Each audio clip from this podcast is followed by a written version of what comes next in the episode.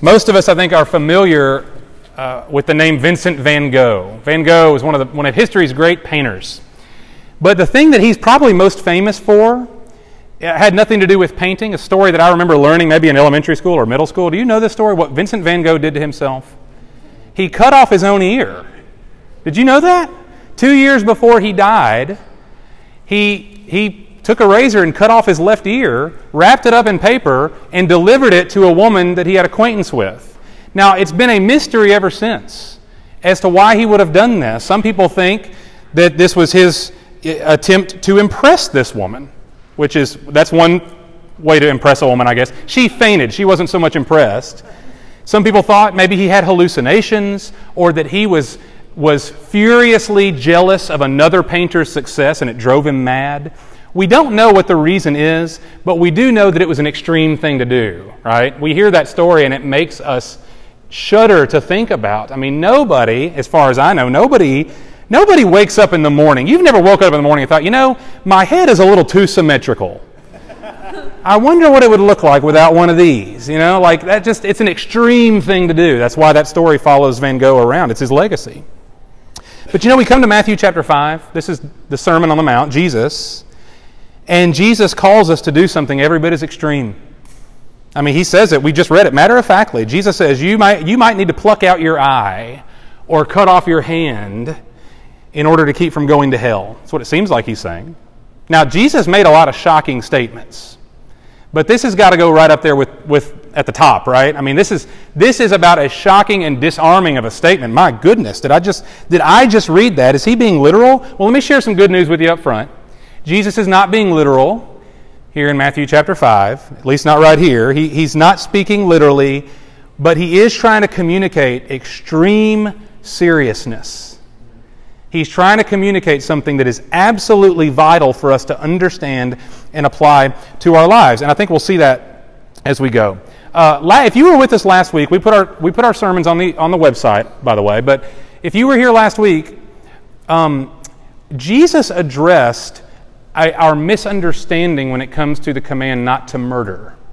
Jesus spoke of the command, you shall not murder, which is from the Old Testament, from the Ten Commandments, but he helped us to see it not as just an external action, but as the seed of something that it already exists within our heart. Murder is the extreme outcome, but the seeds of anger and hatred and contempt exist for most of us already in our heart. Jesus showed us that. Well, today we see the same format that Jesus is going to take the issue of idolatry, I'm sorry, of adultery, and, and he's going to make it clear, just like he did before, he's going to make it clear that this is not ultimately an external issue. It is, but deeper than that, it occurs first and foremost in the heart. And even if it never explodes into the outward and obvious sin, if the seeds are in the heart, then they are every bit as sinful and they've got to be dealt with. Okay? He's going to speak to the issue of adultery and lust here. Look at verse 27 again. Matthew 5 27. Jesus is speaking with his disciples. He says, You've heard it said, You shall not commit adultery. Now, real quickly, where did the disciples hear that? Where would they have heard that? This is from the Ten Commandments. This is from Exodus chapter 20 that Moses carried down from the mountain. This is one of the big ones. Just like you shall not murder, you shall not commit adultery. You shall not engage in sexual relationship with someone who is not your spouse. Okay? Pretty clear, pretty simple. But then Jesus takes it a step further. 28. But I say to you that everyone who looks at a woman with lust for her has already committed adultery with her in his heart. So, same as last week, Jesus is not going to let us get by with just saying, I've never, I've never cheated on my spouse, therefore I'm good. Box checked. No, Jesus takes us below the surface to get to the heart of that command to show us that the seeds, if that makes sense, the seeds that exist in the soil of the human heart, those seeds of adultery are every bit as sinful. Those are still sin issues in God's eyes. Okay, now I want to just give us some quick context here. It's interesting if you notice this that Jesus is exclusively talking to men here. Okay? Is there any significance in that? Um, more than likely, as Jesus, you know, in, in, Matthew 5, Jesus says he went up, uh, that, uh, Matthew says that Jesus went up onto the mountain and he brought his disciples to him and he began to teach them, okay? It's entirely possible, maybe even likely, that his audience was exclusively men. And in this case, it would make sense.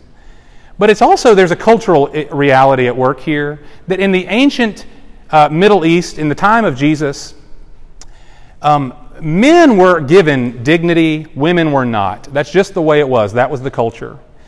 Uh, men were held in high esteem, women were considered property, okay? And so, even though it was against the law of God to commit adultery, in this culture, a man who committed adultery could generally get away with it, or get away with a very light punishment. He could be excused because he had a high rank within the society. Whereas a woman, if a woman committed adultery, she'd be put to death. She got no benefit of the doubt. Okay? And so there is, there's, a, there's a power structure at work here that Jesus is speaking to men primarily, and in this case exclusively, because of the way that things were. Okay? And often still the way that things are. Now, that doesn't mean that this sermon does not apply to women.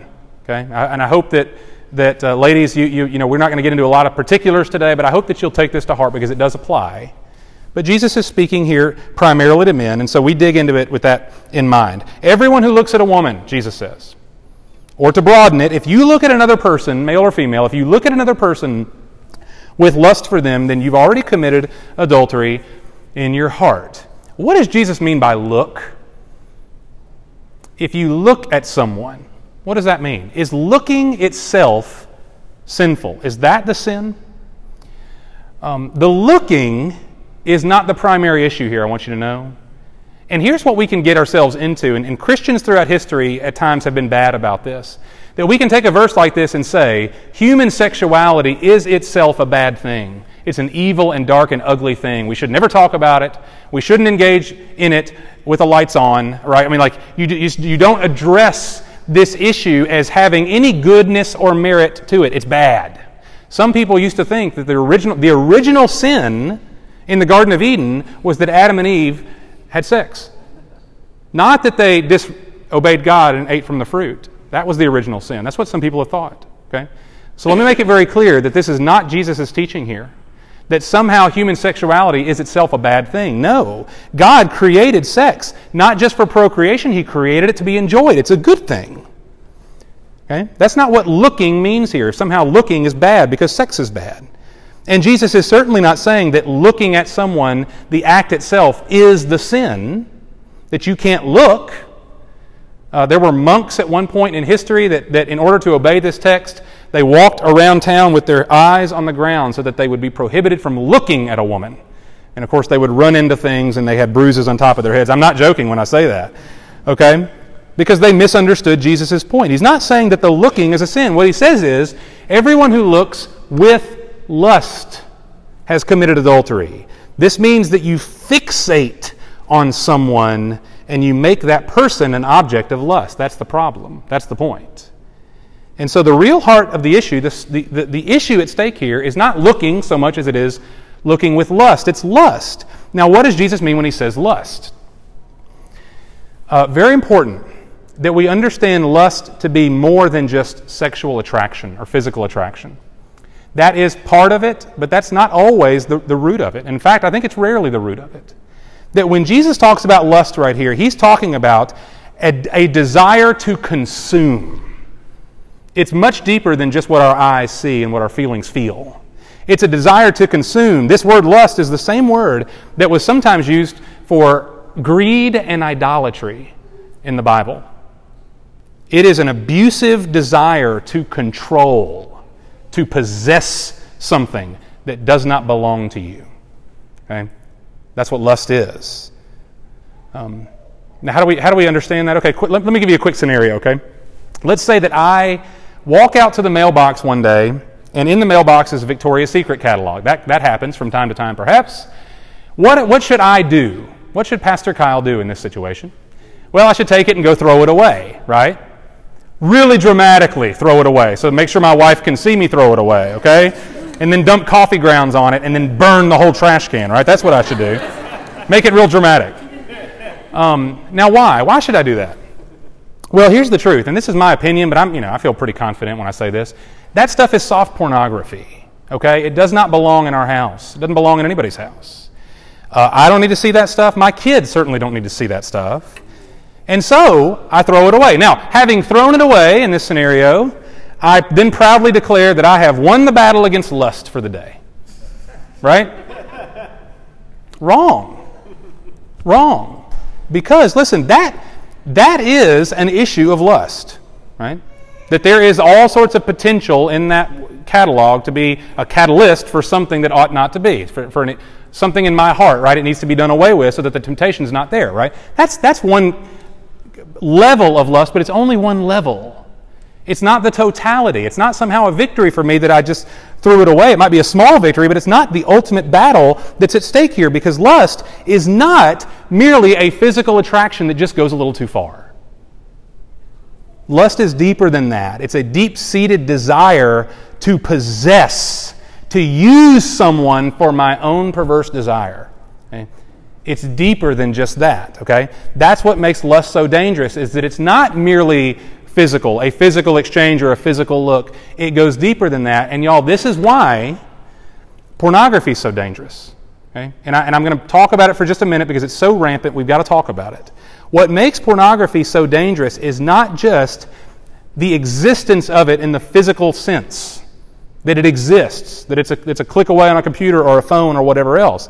That's really not the problem. Even secular scientists, people who are not Christians, they're not coming from a biblical perspective, they are, they've been crying out now for years about the harmful effects and influences of pornography, about the fact that it, that it rewires the human brain, that it poisons our relationships, that it promotes aggression and abuse, uh, especially in men how prevalent it is among children, how growing, uh, the, the, a growing prevalence among women, that it is something that is a poison to our society. Now, that's not a Christian perspective, that's simple psychology and biology.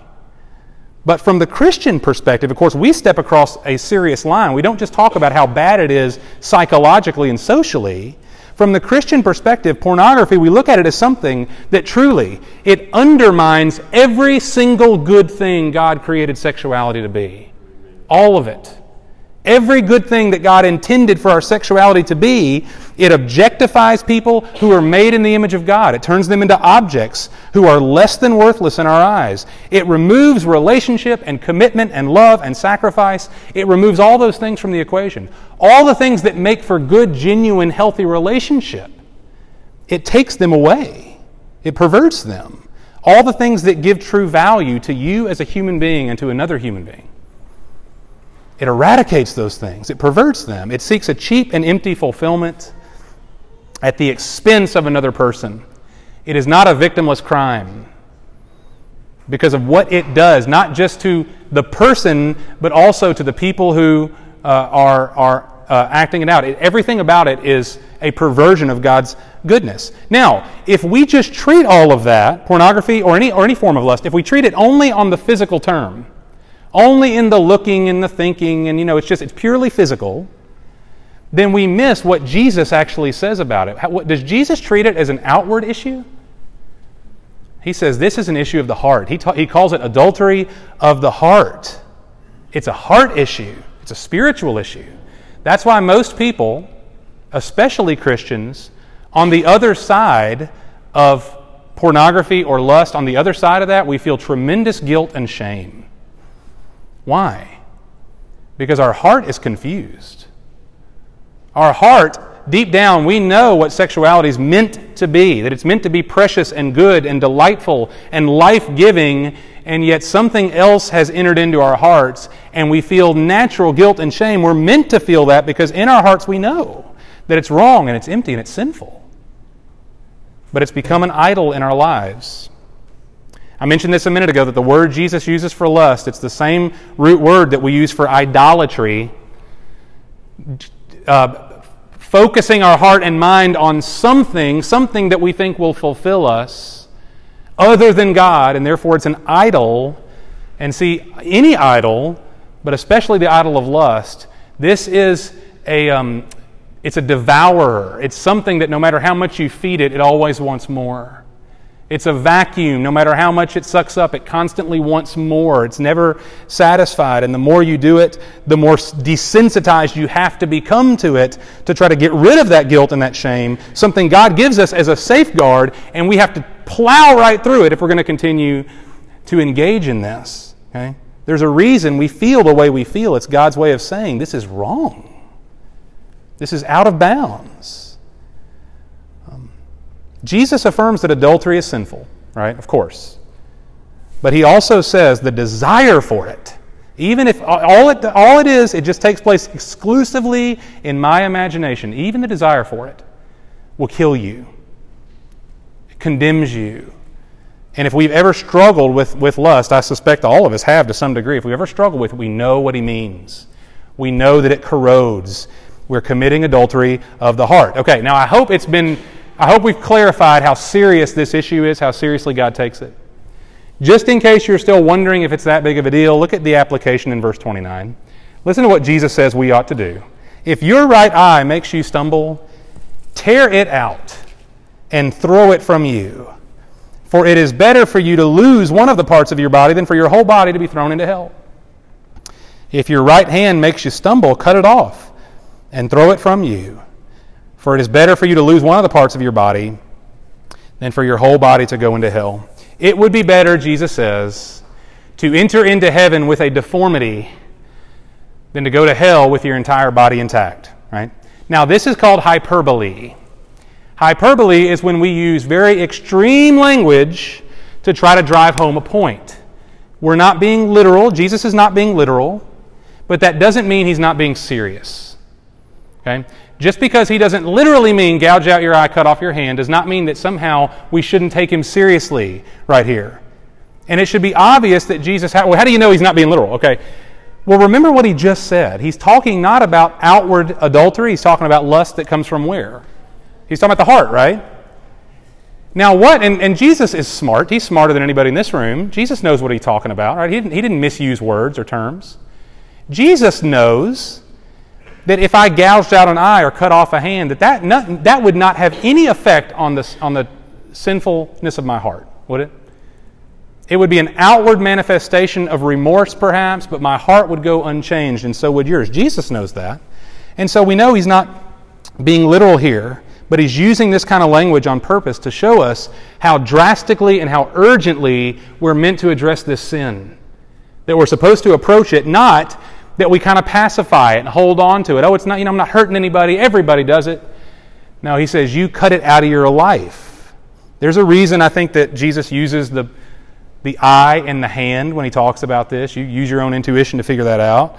But the point is, Jesus' point is that our whole being, our whole being, our heart, that we radically, from our heart, that we reject this pursuit of lust. We reject the dark and perverse enjoyment that we think lust will provide for us, and we live instead in a different way. Now, that includes throwing out catalogs, that includes putting filters on your computer or your phone, but we can't stop there.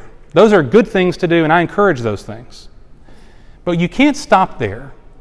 That is, in some sense, like removing a hand or an eye. If you only stopped there, you still have another eye, you still have another hand, you still have a sinful heart. And so you can't stop with the, with the outward surface solution, which I think a lot of us have probably tried. It doesn't work, or it doesn't work ultimately. What do we do? If the heart wants to lust, it's going to find an object to lust over. If it's in my heart, it's going to, it's going to manifest, right? And so the real point that Jesus is making, it's not external, it's an issue of the heart. It's got to be uprooted. Those seeds have to be uprooted. How do we do that? How do we do that? Well, to, to show you that, let's look at Colossians chapter 3.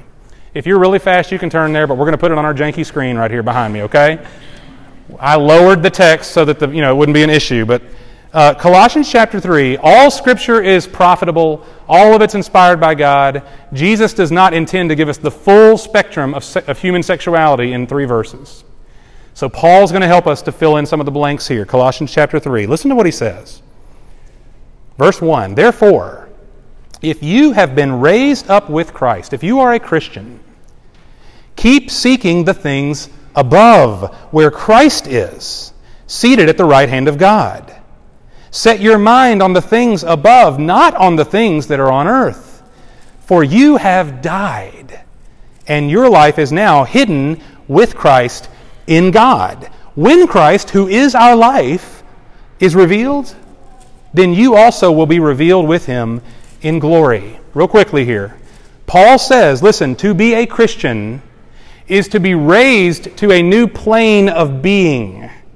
We are not what we used to be. In fact, Paul says we have died to what we were. The old self has died, has been buried, and we, in a sense, have been raised again. Romans 6 says, raised again to walk in newness of life. And so, if you are a Christian, that means you are in Christ.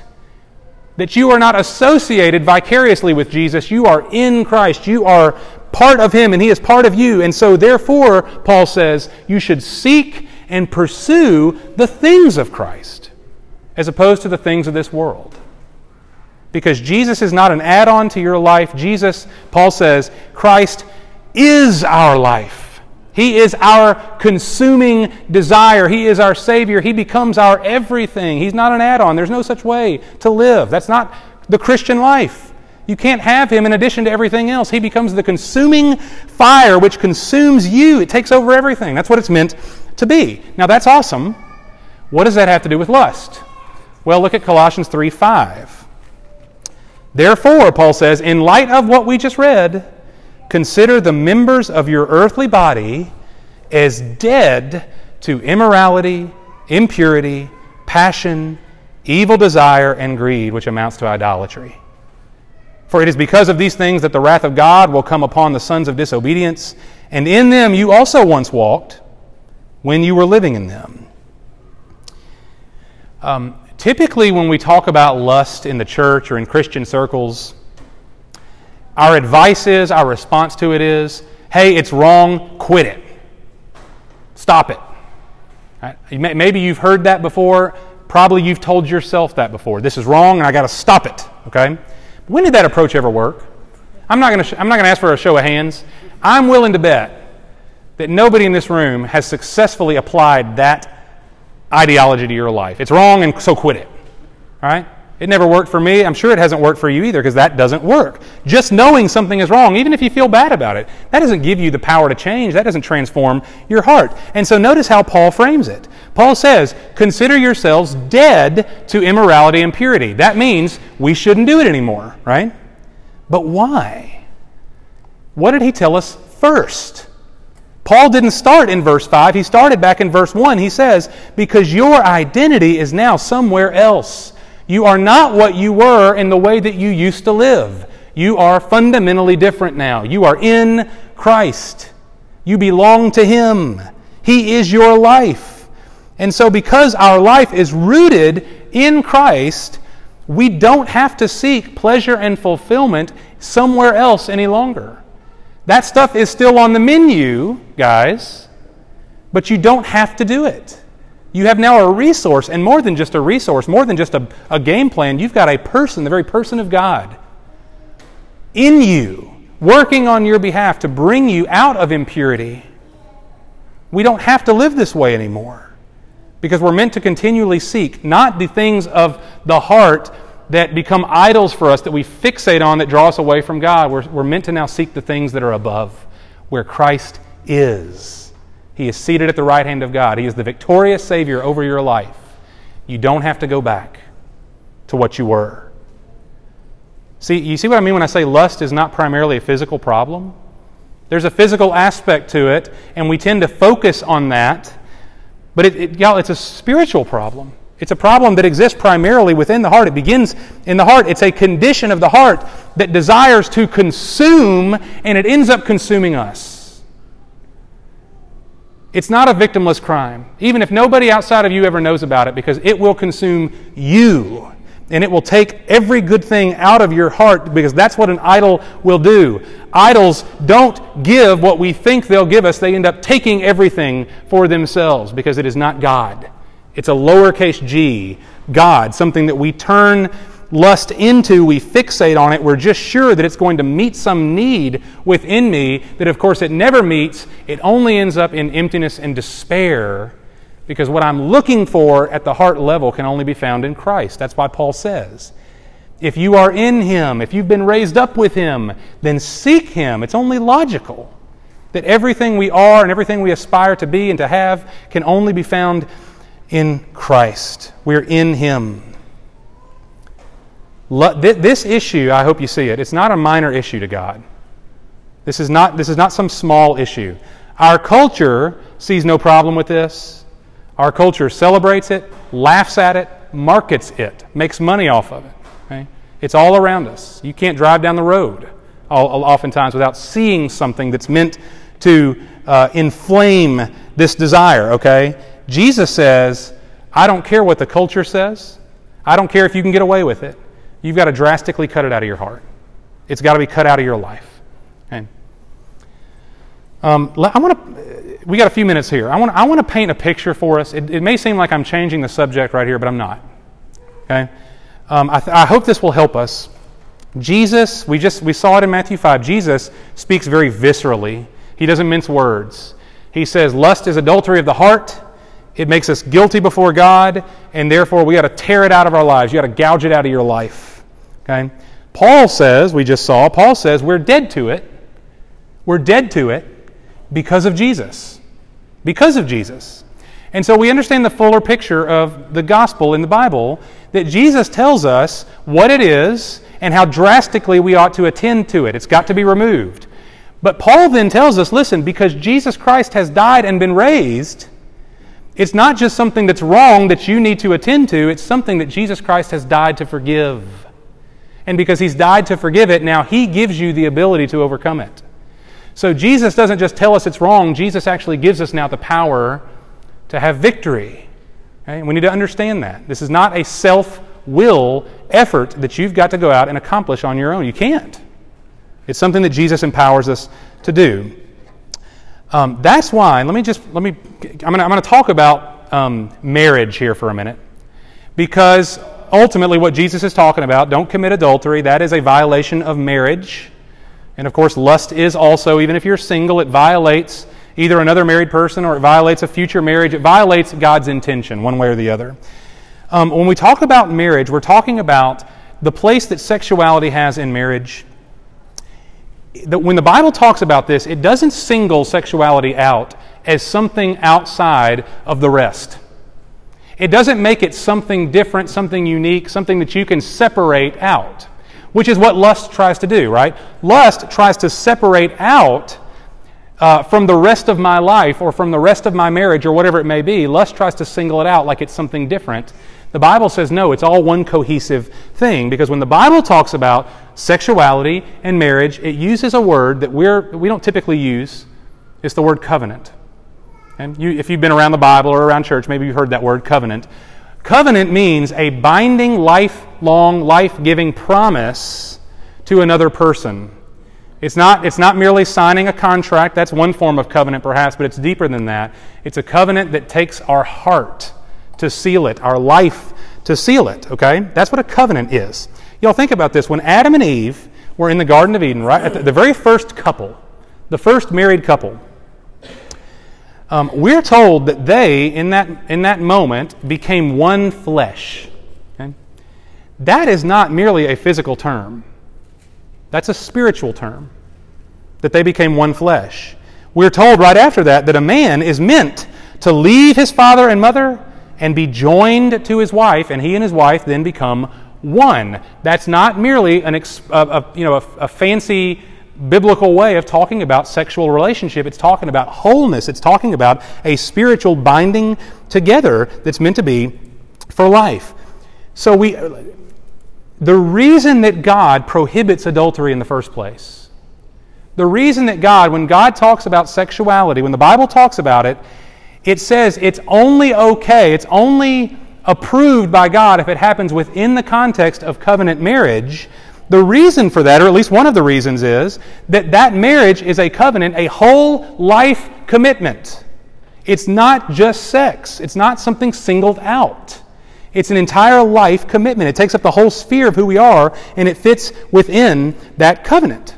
It's a promise in, in, in marital romance and love, it's a, it's a promise to give myself to my spouse, not just to take from her, not just to use her for my own perverse desires. We give ourselves to each other. That's what a covenant does. And you know, we make those promises at the altar.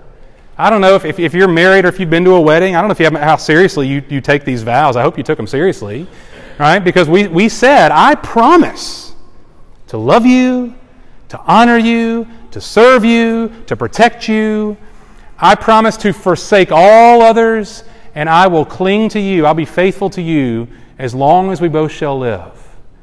Right? That's, we're not talking about some, some singled out sexual, you know, that's true for everything except sex. Right? No, it's, it's all part of the, the cohesive whole. It's all part of the promises that we make, and those promises are not conditional. I hope you know that. Listen, when we make those promises, and I understand things can go wrong, we'll talk about that next week, okay? But um, when we make those promises, I'm saying to Jennifer, I promise to, to love you even if you don't deserve it. And you'll love me even when I don't deserve it. I'm not saying I'll, I'll serve you as long as you serve me back. It's an unconditional promise because it's a covenant. I'm going to do this regardless. Okay? Now, where do we get audacious promises like that? Who came up with these? Why would we be so bold to make all these promises at the altar that frankly we can't keep? Or at least we don't keep them perfectly. Not a single day in your life, if you're married, have you kept your vows perfectly. Nobody can. Where do they come from then? They come from God. We get them from God because this is how God treats us. That's why we make such audacious promises to one another because they come from God. Not just in what God says, but they come from what we know of God's character and what He's done. We're not going to put this on the screen, but I'm going to quote from Ephesians 5 here. Very famous text on marriage. In Ephesians 5, Paul says, here's the basis of the marriage covenant. Listen, he says, Husbands, love your wives, just as Christ also loved the church and gave himself up for her, so that he might sanctify her, having cleansed her by the washing of water with the word, that Jesus might present to himself the church, us, in all our glory, having no spot or wrinkle or any such thing, but that she would be holy and blameless before him. Do we see what, what, what marital faithfulness is meant to represent here? Sex belongs within the covenant of marriage because we, all of us, both married and single, hear me, all of us belong within the covenant of grace. The marital covenant is meant to be a picture of a greater covenant, the covenant of grace that we have in Jesus Christ. It was Jesus who loved you and gave himself up to die for you so that he might sanctify you and cleanse you from all your sin and give you eternal glory with him. That you now forevermore, no matter what you've done, you forevermore, you're holy and blameless in his eyes. The only person whose esteem matters for all eternity. The only one. My opinion is not going to help you out in heaven. I hope you know. I can't get you in through the back door, okay? The only person whose esteem, whose opinion matters for all eternity declares you holy and blameless because of what He's done for you. That's the covenant that we enjoy as a gift from God. Jesus doesn't just stamp you for heaven, He makes you something new. He cleanses you, He purifies you, and that includes your sexuality. That includes your sexuality. Do we see now why God says you cannot enjoy the blessing of sexuality unless it occurs within the blessing of covenant marriage? Because if you single it out, you ruin it. If you single it out, you ruin it. There's no other way to preserve it and to, to treat it the way that God created it to be unless it occurs within the context of covenant, right? Just if you tried to separate out anything in the Bible, if you said, well, you know, I like, uh, I don't like Matthew 5, it's too hard. I like John 3, you know, God so loved the world, that's what I like. Well, if you single one out in, fa- in favor of the other, you lose it all you lose the fullness of who Jesus is and what he came to do, right? You can't single it out. And I, here, okay, this is why we can all have hope today. This may not feel like a hopeful sermon. This is certainly a difficult topic. For some of us, it's exceedingly difficult because there's a corrosive reality within our lives and we hate it. And I trust that if you're here, so if you're sitting right here hearing me talk about this, you want it gone. You wish it could be gone. You're not secretly delighting in it and just walking through the motions here. And so there's got, there's got to be hope for us today. And that's true for us as men and as women, uh, young and old, married and single. There's hope for us. Our hope is not trying to get better control over our passions. And I hope you've heard me loud and clear on that. That may be your first instinct. That may be what you feel like is right. That may be advice that you've been given. Dash that right now. You can't get control over your passions. If you, if you cancel out one issue of, your, of sin in your life, uh, there's going to be another sin that pops up in its place. Okay? I'm just telling you right now because sin doesn't get dealt with that way. It doesn't, be, it doesn't get solved that way. You can't get control over it. Our hope comes today when we repent. And that word repent means that I am, I am facing a direction, I'm walking in a certain direction, I'm living a certain way, I'm thinking a certain way, and I now turn. I don't just turn away from the sin because it's wrong and I feel bad about it. I'm turning instead to Jesus. I turn to Christ. I don't turn into a, a, a, a better ethic of self control. I'm going to try harder this time. I'm really going to do it this time. You don't turn to that, that will do you no good. You turn to a Savior. You turn to one who purifies and cleanses and can bring transformation to your heart. You turn to Christ. And in that sense, listen, we don't cut passion out of our lives. You've got a misguided passion. It's called lust, okay? It's, it exists. The seeds of it exist in all of our hearts. It's there. It's a misguided passion. It's wrong. It's sinful. You don't have to cut the passion out of your life. You simply redirect it. You redirect your passion, your, this consuming desire to have, what, how, in, in whatever ways that we have perhaps perverted it, that consuming desire is meant to be directed at Christ. Remember what Paul says keep seeking the things above, where there is no perversion, where there's only purity and goodness and light, where Christ is seated at the right hand of God. It's a redirection of this, this desperate urge in my heart that drives me to things that I hate the scripture calls us to turn instead to Christ, that we might find our consuming passion in Him. Um, imagine this. Imagine, imagine being so enraptured with something that everything else in your life becomes a non issue. So in love with something or someone that everything else in your life no, is just no longer dominant to you. Okay? That's what Jesus says it's like when we come to Him, that we discover a treasure of such great worth that we'd be willing to get rid of everything we have in order to possess it. The answer to our lust problem is not stop it. The answer to the lust problem is I've got to turn my whole heart to Christ. That's the only solution there is. Easier said than done, I know. But that's the place we have to start. That's the only hope we have. When Jesus says, tear out your eye, cut off your hand, I hope we take those extremes to heart I, I hope we see the seriousness of what he's saying, but we know in the end he's not being literal. That's our saving grace for today, y'all. He's not being literal. Um, but Jesus, uh, in other places, was quite literal. One day, Jesus looked at his disciples and he said, The Son of Man will be delivered over to the chief priests and the scribes, and they will condemn him to death, and they will hand him over to the Gentiles to mock and scourge and crucify him, and on the third day he will be raised again. That was not hyperbole, that was literal. That Jesus Christ Himself, He suffered extremely. Far worse than losing an eye or a hand, Jesus suffered. And you know why? He suffered so that we might be forgiven. He suffered and died so that we might be purified and cleansed. This is not a self help project. You can't do this, and neither can I. And that's why Jesus laid himself down on that cross on your behalf. He suffered. He suffered the hell that my lust deserved so that I would not endure the, the eternity of hell myself. He suffered it for me. He took my condemnation for me so that He might purify me and give me life in its place. And He's done that for you too.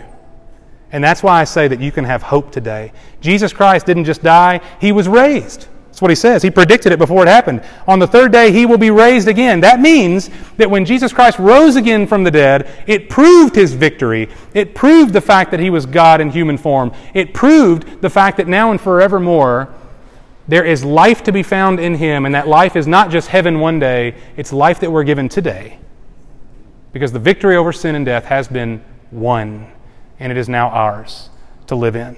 Y'all, that's the reality in which we live.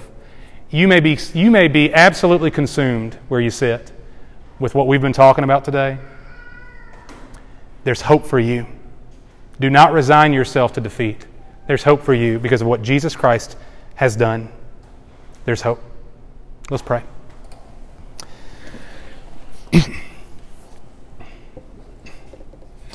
Father, this is an issue, and we acknowledge it right now. This is an issue beyond our resources. We've all tried to do better. We've all promised we'd never do it again. We've all felt the guilt and shame, and, and, and, and it's possible, Lord, that we've experienced broken relationship, broken marriage because of this sin. And so, Lord, we know this well. This is not a theory. We know it. And I pray today, Lord, that we see the seriousness of it. Our culture parades it. Jesus, you do not. You condemn it. And I hope we see why.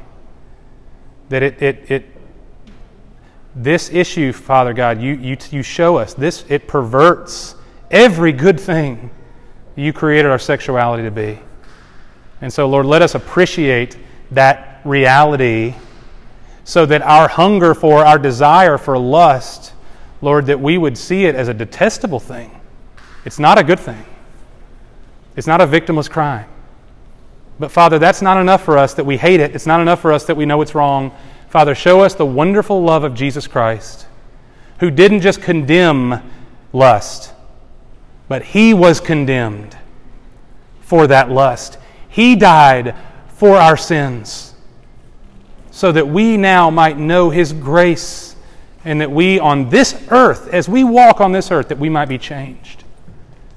And so, Lord, I pray this, this morning that if, if, uh, if, it's, if anyone in this room is consumed with lust or any sin for that matter, and we've not turned to you, Jesus, as the solution, as our hope, as our salvation, and I pray that, that, that we would do that right now. That we would turn to you, Jesus, and trust you. There's nothing to earn, there's nothing for us to do. We trust you that your death and your resurrection accomplish our eternal forgiveness. And you now change our hearts. Father, we all need that today. And Lord, we ask it. I pray that we ask it with a burdened heart. We don't want this. We don't want it for our children. We don't want it for ourselves. We don't want it for our church. And Lord, we don't want it for our world. And so, Lord, I pray that as you would bring healing to our hearts today, and as you, Lord, bring transformation to seek you, to seek you, rather than an idol of the heart, Lord, let it be not just a blessing to us, let it be a blessing to the world. Our, our world desperately needs light in this dark place. Desperately. And so, Lord, let us be light bearers um, with hearts changed by the, by, the, by the preciousness of your grace and the urgency of our repentance. And we pray it in Jesus' name. Amen.